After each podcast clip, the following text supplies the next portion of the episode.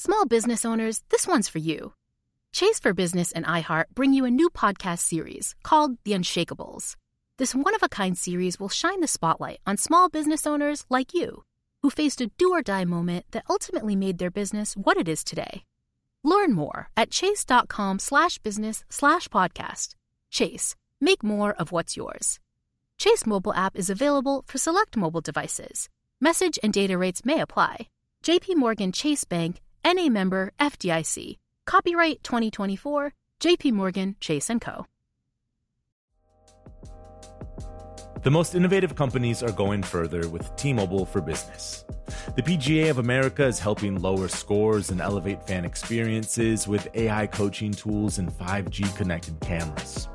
AAA is getting more drivers back on the road fast with location telematics. And the Las Vegas Grand Prix is powering race day operations with 5G connectivity, giving fans an experience at the speed they deserve. This is accelerating innovation with T-Mobile for Business. Take your business further at t-mobile.com/now. You know you've got a comeback in you. When you take the next step, you're going to make it count for your career, for your family, for your life. You can earn a degree you're proud of with Purdue Global. Purdue Global is backed by Purdue University, one of the nation's most respected and innovative public universities. This is your chance. This is your opportunity. This is your comeback. Purdue Global, Purdue's online university for working adults. Start your comeback today at purdueglobal.edu.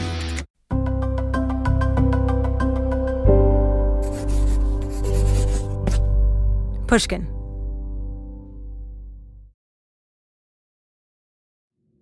Imagine there's a place in our world where the known things go. A corridor of the mind. Along the walls, shelves stocked with proof. And all around, the clutter of clues.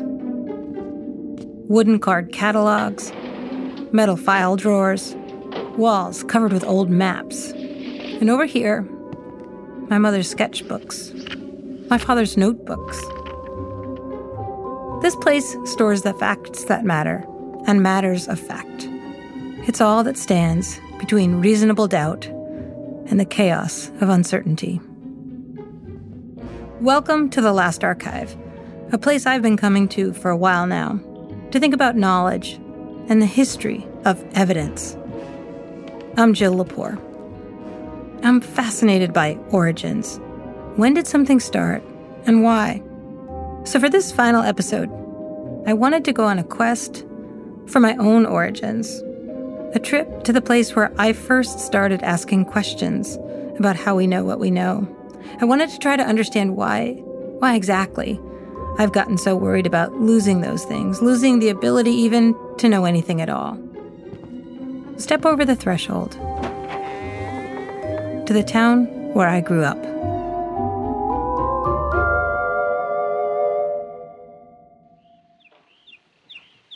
Long before I was born, the town where I grew up was taken apart, brick by brick, stone by stone, plank by plank, tree by tree. How long does it take to build a town? I don't know. Decades, generations. Clearing fields, cutting roads, building houses, planting crops, setting up a grist mill for grinding flour, a butcher's, a baker's, a candlestick maker's, establishing a church, a town hall, town common. How long does it take for all that to be dismantled? I know that answer precisely. Nine years. In the 1890s, the city of Boston was running out of drinking water. The Board of Health studied the problem, looked all over the state of Massachusetts for solutions. Where could they get water? They decided the best solution was to dam a river, the Nashua River. They'd create a reservoir with the water from the dammed river and build aqueducts to bring that water from the reservoir to the city. Problem was, the place where they wanted to build this reservoir, a beautiful valley, a bountiful 4,000 acre floodplain, it was a town, the town of West Boylston. Population 3,000. Still, it was the best option, and the state decided to go ahead in the name of progress. The state brought in the best engineers, drew up plans, detailed every inch of it the dam, the reservoir, the pipes. The dismantling began In the year 1895, half the population of the town was displaced. The state brought in immigrant laborers, Italians, like my grandfather, Giovanni Lepore, to do the work. At night, they slept in shanties made of old boards and rusty nails. By day, every day, they took things apart. 360 houses, eight schools, six mills, four churches, 19 miles of roads, and six miles of train tracks. The dam was finished in 1905, and then the valley was very slowly flooded with water, its vast expanse swirling round the stone foundations of dismantled houses, rising higher, higher, higher, like filling a bowl with soup, to the very rim. It was as if the town underneath had never been there.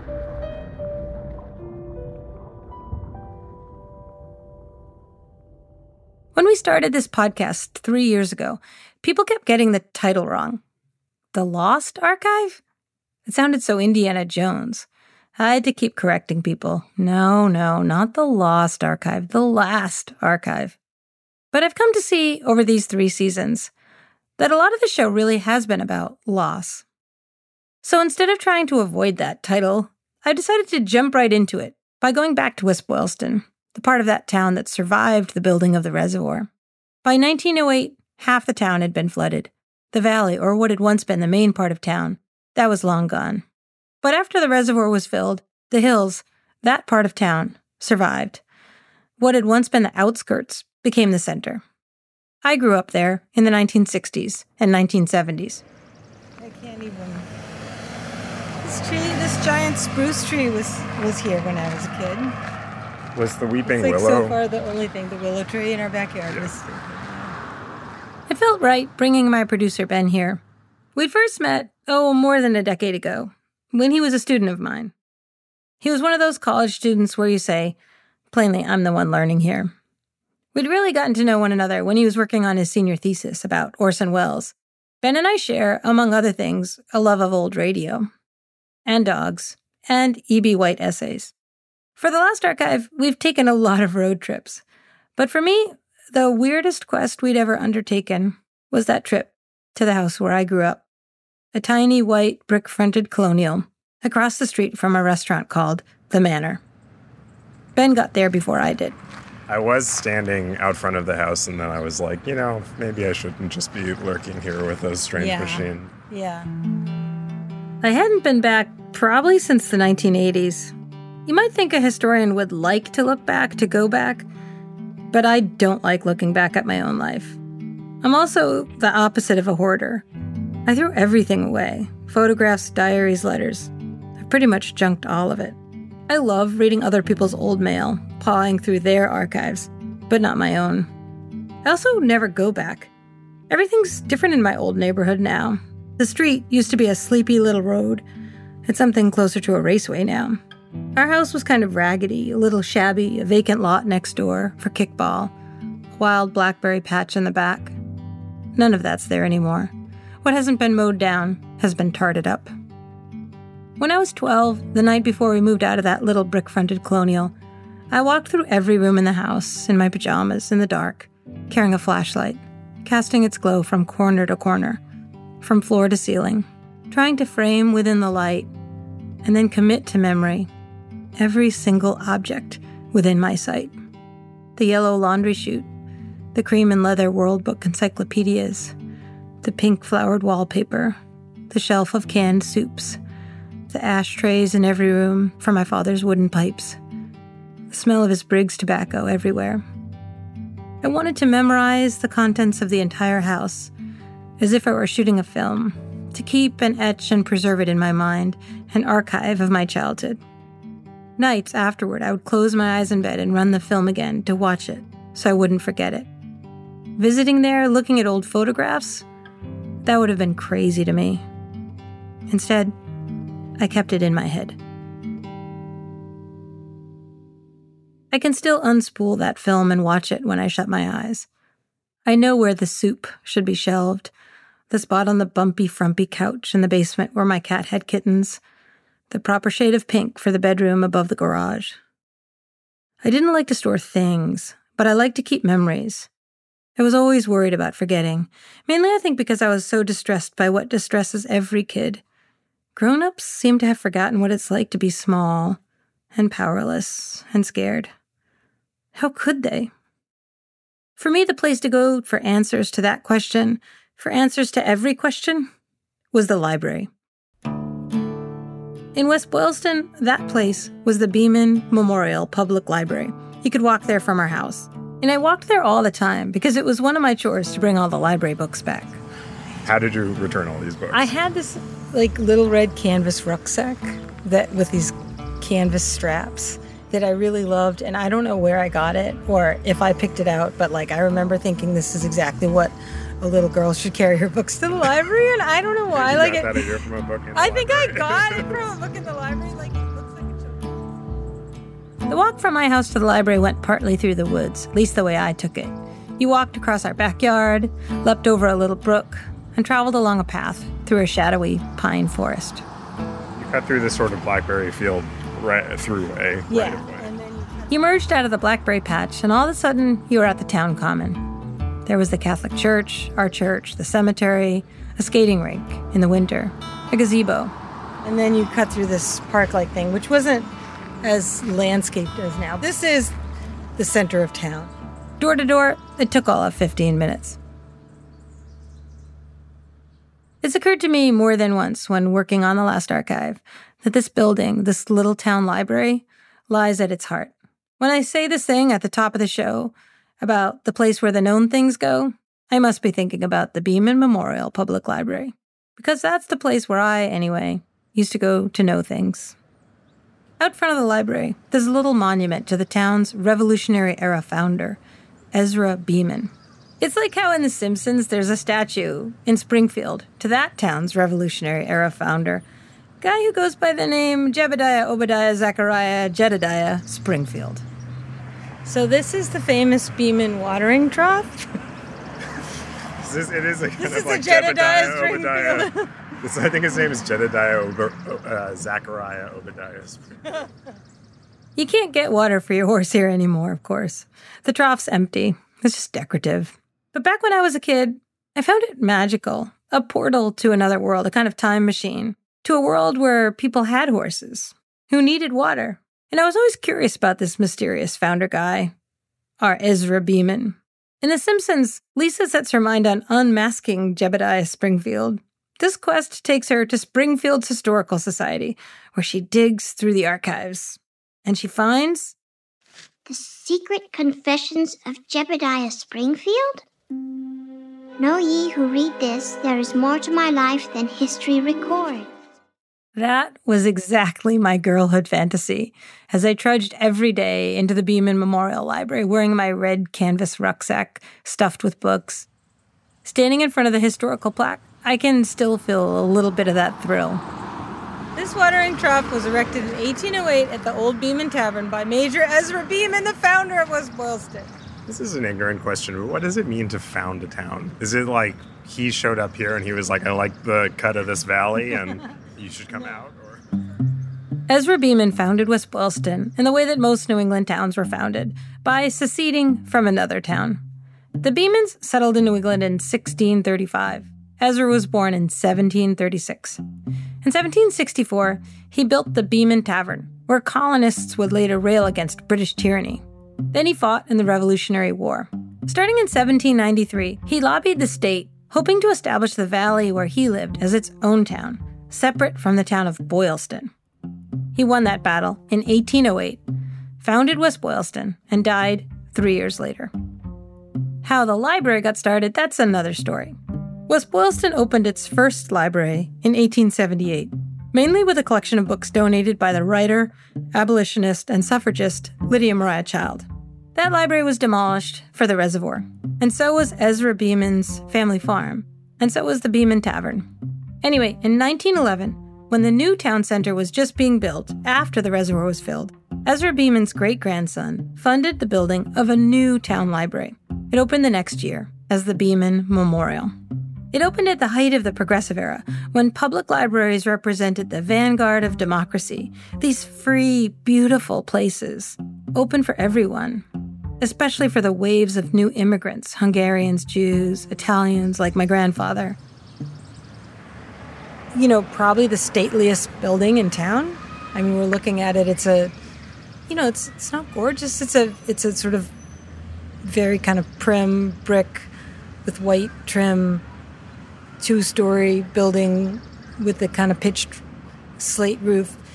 It's not imposing, it's not monumental, but it communicates its public charter in the way it faces this little common and in the way it occupies the tip of this long triangle where the two main roads of the town are coming together. It just says, Welcome to our town, and here's our world of knowledge. Ben and I headed inside. We walked into a reading room with tall windows, long wooden tables, a quilt on the wall, each square stitched to depict an episode in the town's history. And it was very, very quiet. You know how it's like every library has the sign that says like maintain a library like atmosphere? Yeah. Which is this kind of like very circular reasoning. I feel that this is a really clear illustration of a library type atmosphere like immediately upon coming in. You feel it? The library was a lot smaller than i remembered. Also it was a lot nicer i could still close my eyes and picture where my favorite books used to be shelved the corner where i liked best to read now, when I go to a library reading room, it's a big library, Harvard's Widener Library, or the New York Public Library, or the Library of Congress. The Beeman reading room is the size of a living room, and all the more magical for it a tiny, mystical palace. You see all these quotes about libraries? They're pinned up on the glass. Yeah.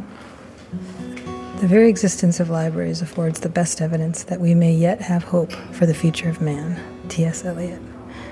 There's also this um, Isabel Allende quote that's very last archivy. The library is inhabited by spirits that come out of the pages at night or at the beginning of the episode. When I was a little kid, I spent most of my time in the children's room, in the basement, where the librarian was named Mrs. Noyes. Mrs. Noyes, who told everyone to be quiet. The children's room has since then moved up to the second floor. Ben and I headed upstairs rugged carpet, hip high shelves, pint sized chairs, stuffed animals. This is so cute. I love a children's library.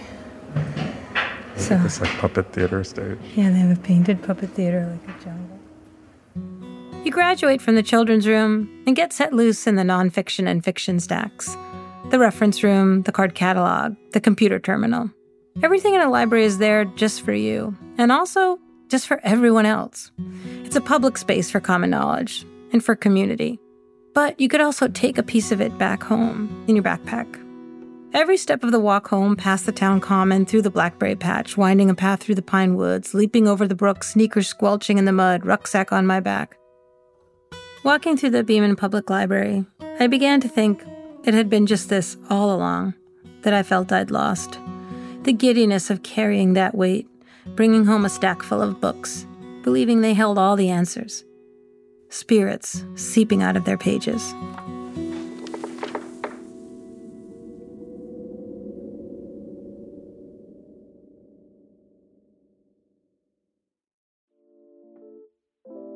You can find inspiring stories almost anywhere. For instance, check out the co founders of Girls Who Do Interiors. This Miami based design company was started by three friends when they were still in school. And right from the start, they turned to Chase for Business for everything from banking and payment acceptance to credit cards. And they handled them all in one place with the Chase mobile app. It's so important to have that kind of help when you're just starting out. Learn more at chaseforbusiness.com. Make more of what's yours. Chase mobile app is available for select mobile devices. Message and data rates may apply. JP Morgan Chase Bank NA member FDIC. The most innovative companies are going further with T-Mobile for Business. The PGA of America is helping lower scores and elevate fan experiences with AI coaching tools and 5G connected cameras. AAA is getting more drivers back on the road fast with location telematics. And the Las Vegas Grand Prix is powering race day operations with 5G connectivity, giving fans an experience at the speed they deserve. This is accelerating innovation with T-Mobile for Business. Take your business further at t-mobile.com/now. This is it. Your moment. This is your time to make your comeback with Purdue Global. When you come back with a Purdue Global degree, you create opportunity for yourself, your family, and your future. It's a degree you can be proud of, a degree that employers will trust and respect. Purdue Global offers working adults like you over 175 flexible degree programs to meet your specific career goals. These include associate, bachelor's, master's, and doctoral degrees and certificates. Purdue Global degree programs range from nursing to business to communication and more. Whatever your interest, we have the degree that will move you forward. You have the knowledge, you have the experience. Now it's time to get credit for the work you've done and earn the recognition you deserve with Purdue Global, Purdue's online university for working adults. You know you're worth it. We do too. So don't wait another second to get the degree that will take your career to the next level. Start your comeback today at purdueglobal.edu.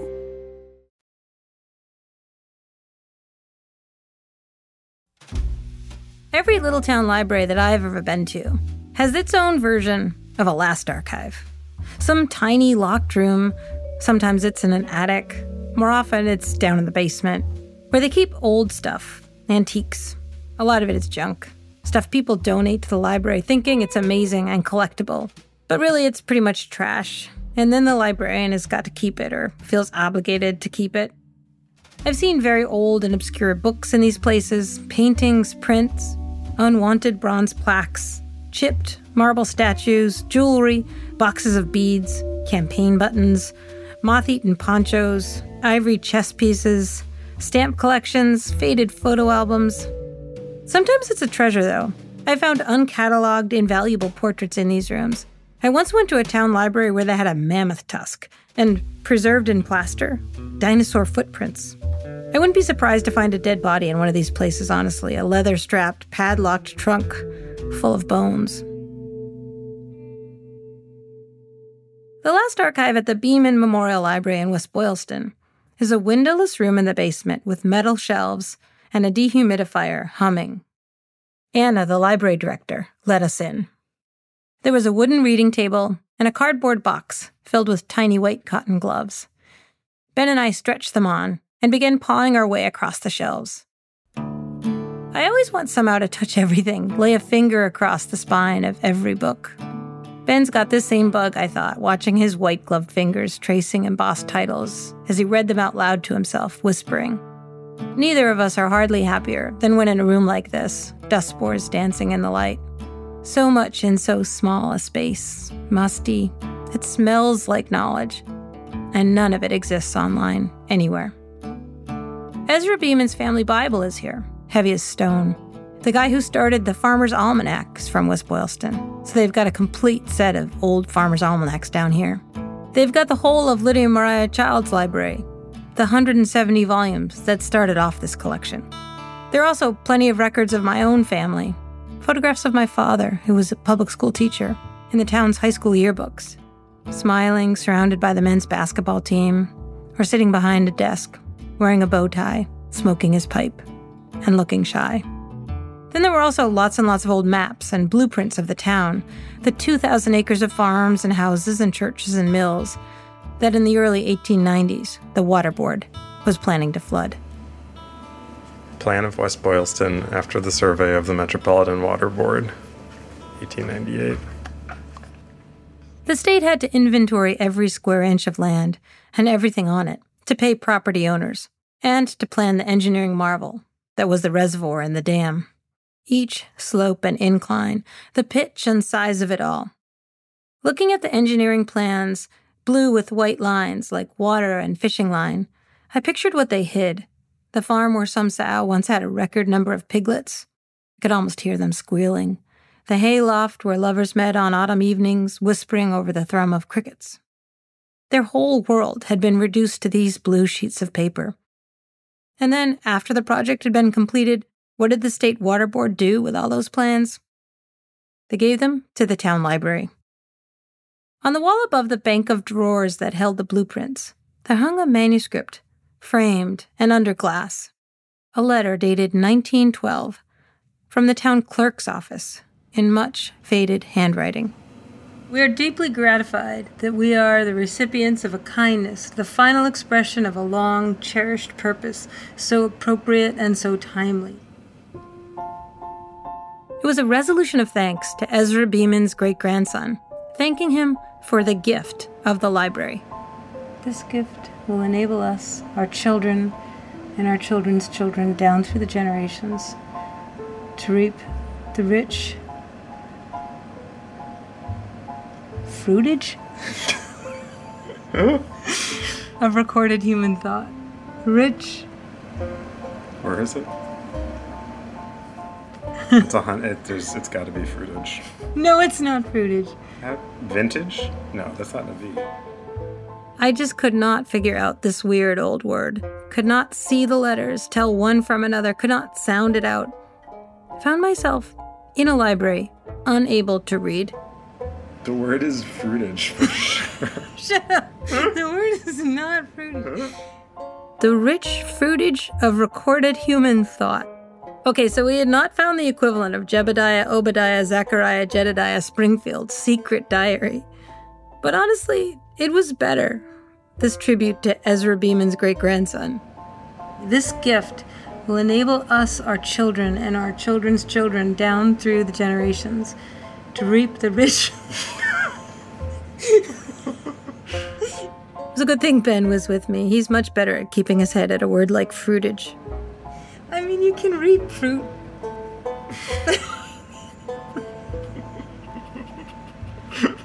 to reap the rich fruited, it comes to this. Like this at the end. This is like, Read this the is the script. original.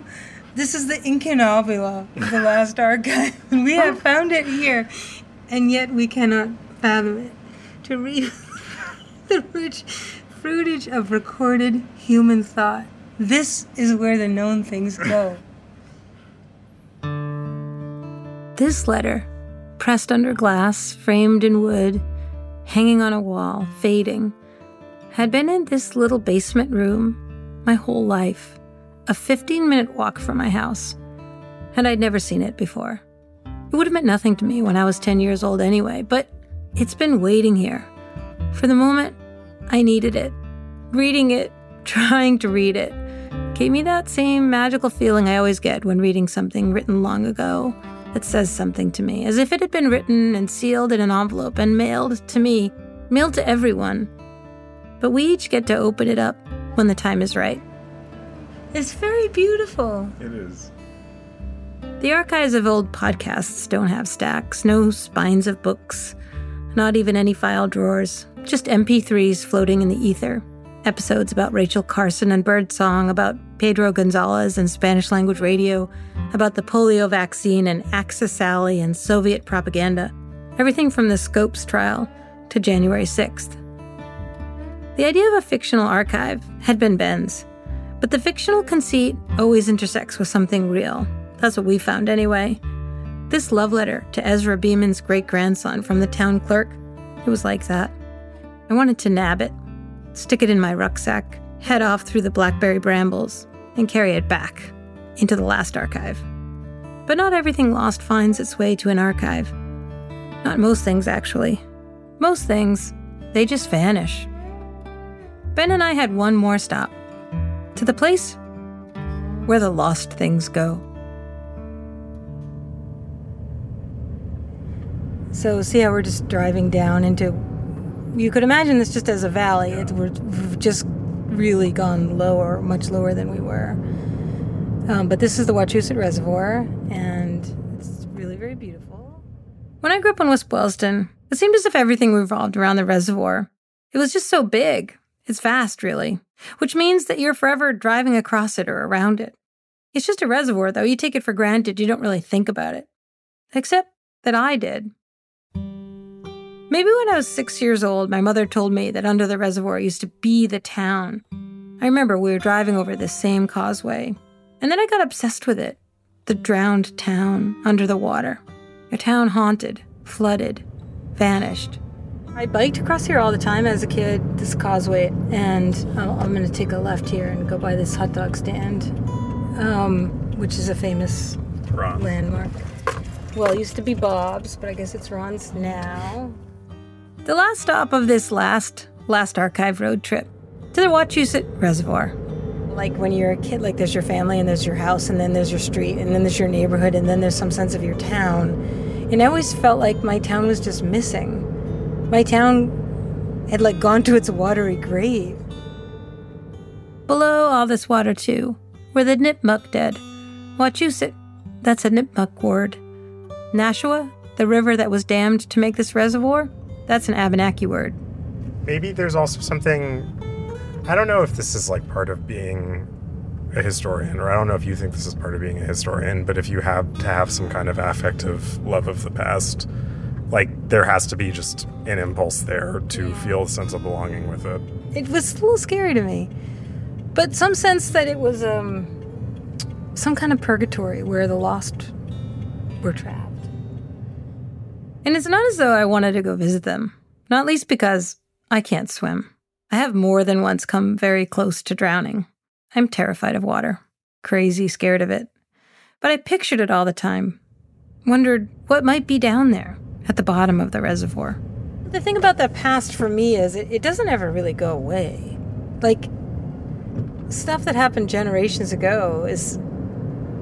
It's still kind of there. Like, you can go find it. You can look it up, and the evidence that it happened is very likely still there. Below this water are the foundations of houses that haven't been there since 1902 but the foundations are still there. You could still put on your scuba gear and dive under this water, and you would find you would find the remains.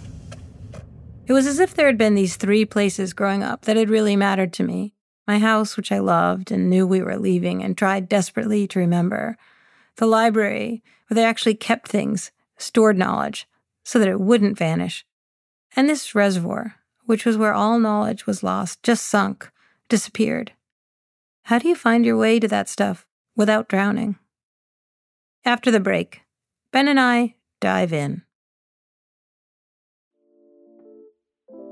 You can find inspiring stories almost anywhere. For instance, check out the co founders of Girls Who Do Interiors.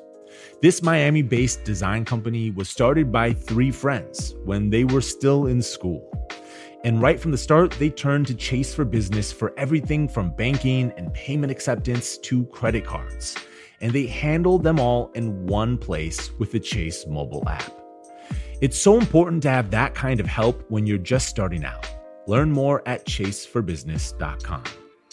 Make more of what's yours. Chase mobile app is available for select mobile devices. Message and data rates may apply. JP Morgan Chase Bank NA member FDIC.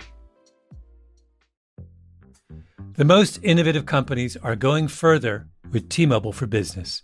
The PGA of America is helping lower scores and elevate fan experiences with AI coaching tools and 5G connected cameras. AAA is getting more drivers back on the road fast with location telematics. And the Las Vegas Grand Prix is powering race day operations with 5G connectivity, giving fans an experience at the speed they deserve. This is accelerating innovation with T-Mobile for Business. Take your business further at t-mobile.com/now. This is it. Your moment. This is your time to make your comeback with Purdue Global. When you come back with a Purdue Global degree, you create opportunity for yourself, your family, and your future. It's a degree you can be proud of, a degree that employers will trust and respect. Purdue Global offers working adults like you over 175 flexible degree programs to meet your specific career goals. These include associate, bachelor's, master's, and doctoral degrees and certificates. Purdue Global degree programs range from nursing to business to communication and more. Whatever your interest, we have the degree that will move you forward. You have the knowledge, you have the experience. Now it's time to get credit for the work you've done and earn the recognition you deserve with Purdue Global, Purdue's online university for working adults.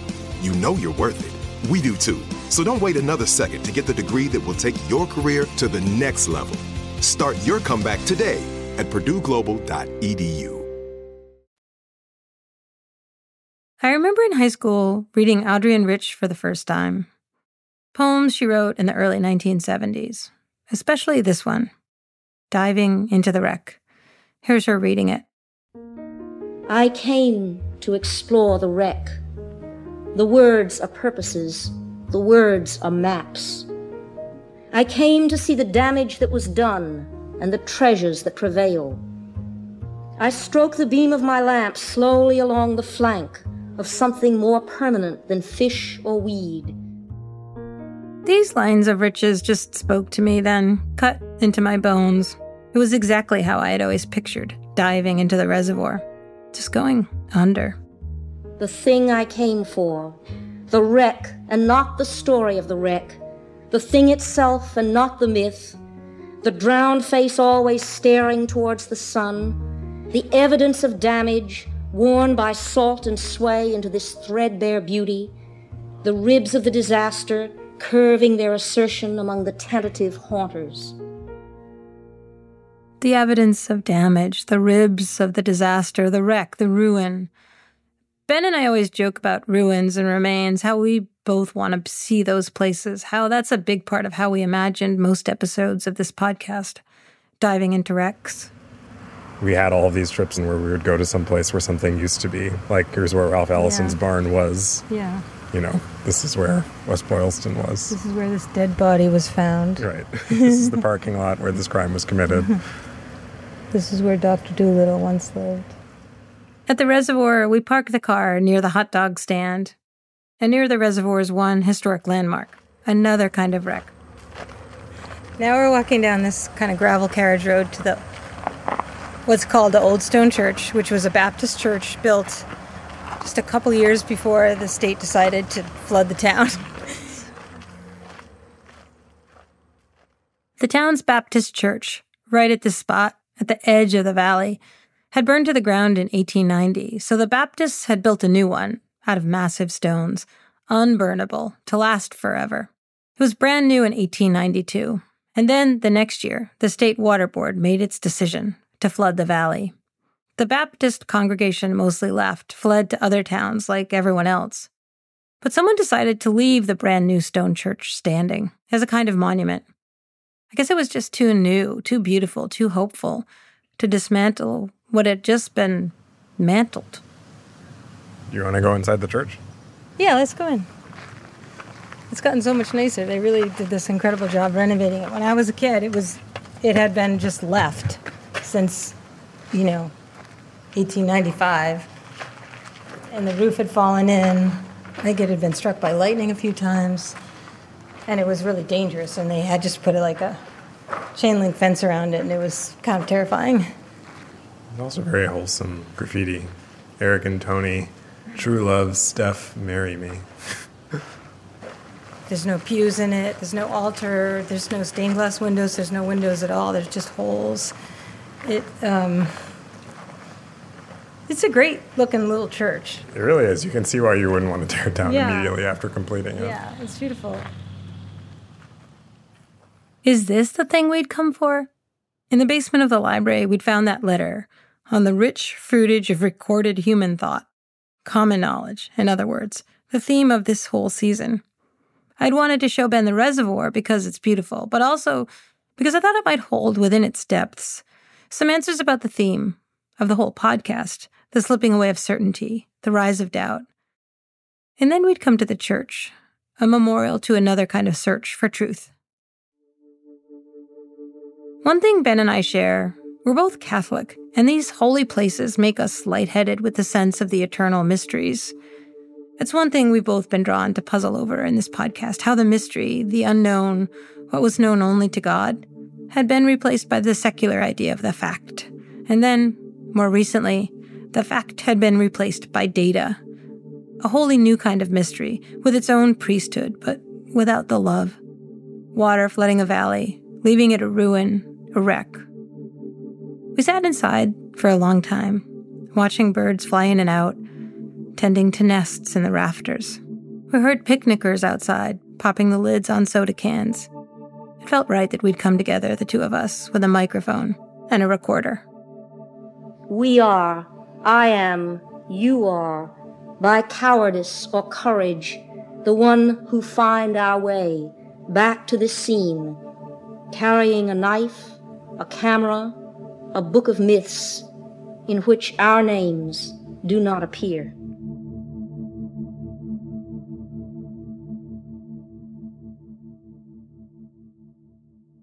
When we were first struggling with what to call this podcast, the last archive, the lost archive, for a long time we'd wanted to call it the evidence room. Somehow I think that name was already taken. There'd been some talk of getting around that by calling the show Jill Lepore's evidence room. But I'm glad my name never appeared. It's not my room. It never was my room. This podcast started out as a kind of murder mystery. Who killed Truth? There's no real answer, or really, if I'm being honest, there are only two answers. First, everyone killed Truth. The dead, the living, the old, the young, the left, the right. The evidence is everywhere. A collapse of trust. And second, truth isn't dead, even though very often it's buried. A lot of it is floating around in archives and libraries and laboratories and classrooms and city halls and town commons and old churches. It's a question of finding it, saving it, deciphering it. Who killed truth? I wish I could offer up a tidy ending, a big reveal, gather all the suspects into the conservatory, tell the story of my investigation, explain my methods, list every clue, and then, in a flourish, unmask the murderer. But I can't.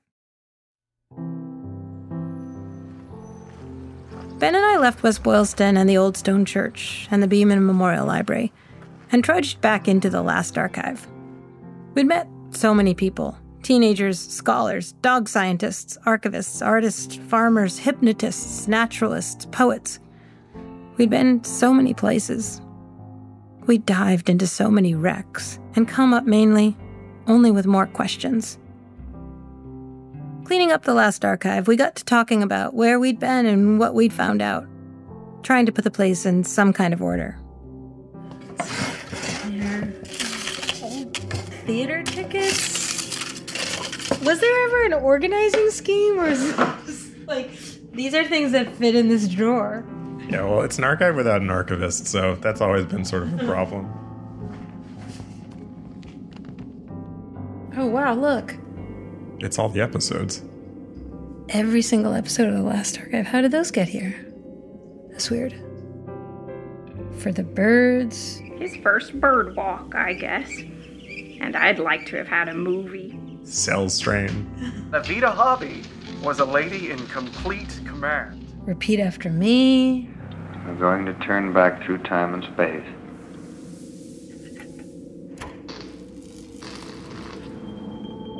Did you turn the light on over there? I didn't touch it. I don't think that doesn't even. That doesn't look like artificial light. Ben, is that glowing? What's that sound? It's almost like. Did you hear that?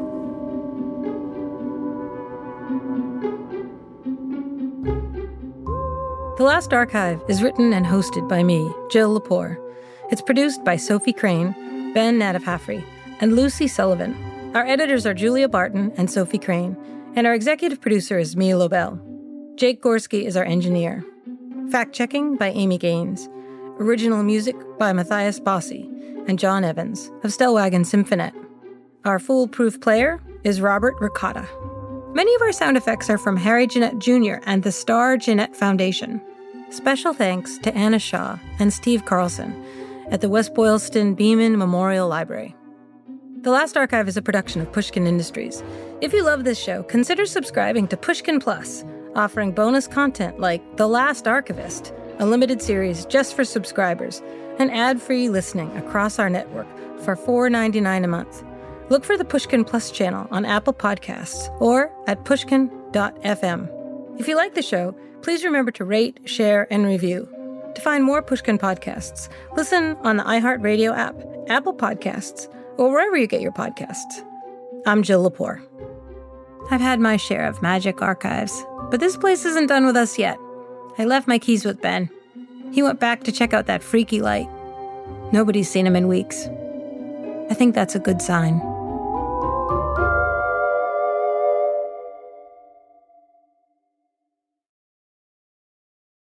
I'm so excited to tell you JCPenney and country music singer-songwriter Walker Hayes are partnering together on a new limited time men's collection for the everyday guy. What I love about Walker Hayes is his laid back nature. He's a family man and being a country megastar while also having seven kids. You know, he likes to keep his style cool and casual. This new collection is perfect for the guy living the t shirt life or someone wanting some fresh options that feel just as good. It's easy to wear, affordable styles that celebrate the ultimate family man, along with the quality, durability, and sensibility dads appreciate. Available online Saturday, May 4th at jcp.com and in store Thursday, May 16th, just in time for Father's Day. Limited time only. JCPenney, make it count. Right here, right now. Find your beautiful new floor at Rite Rug Flooring. Choose from thousands of in stock styles, ready for next day installation, and all backed by the right price guarantee. Visit riterug.com. That's R I T E R U G.com today to schedule a free in home estimate or to find a location near you. 24 month financing is available with approved credit. For 90 years, we've been right here, right now. Rite Rug Flooring. Musora is your access to online music lessons for guitar, piano, drums, and singing. You know, I love music, but I haven't picked up an instrument in years. You know why? I tell myself, I don't have time. Where am I going to find a teacher? Well, there's an answer Musora. Musora is the place where you can learn essential skills and techniques with more than a hundred of the world's best teachers and musicians and thousands of famous songs. You get seven days totally free to try it out, and then it's just $30 per month, less than a single private lesson. Just go to Musora.com, M U S O R A.com, to start a new musical journey today.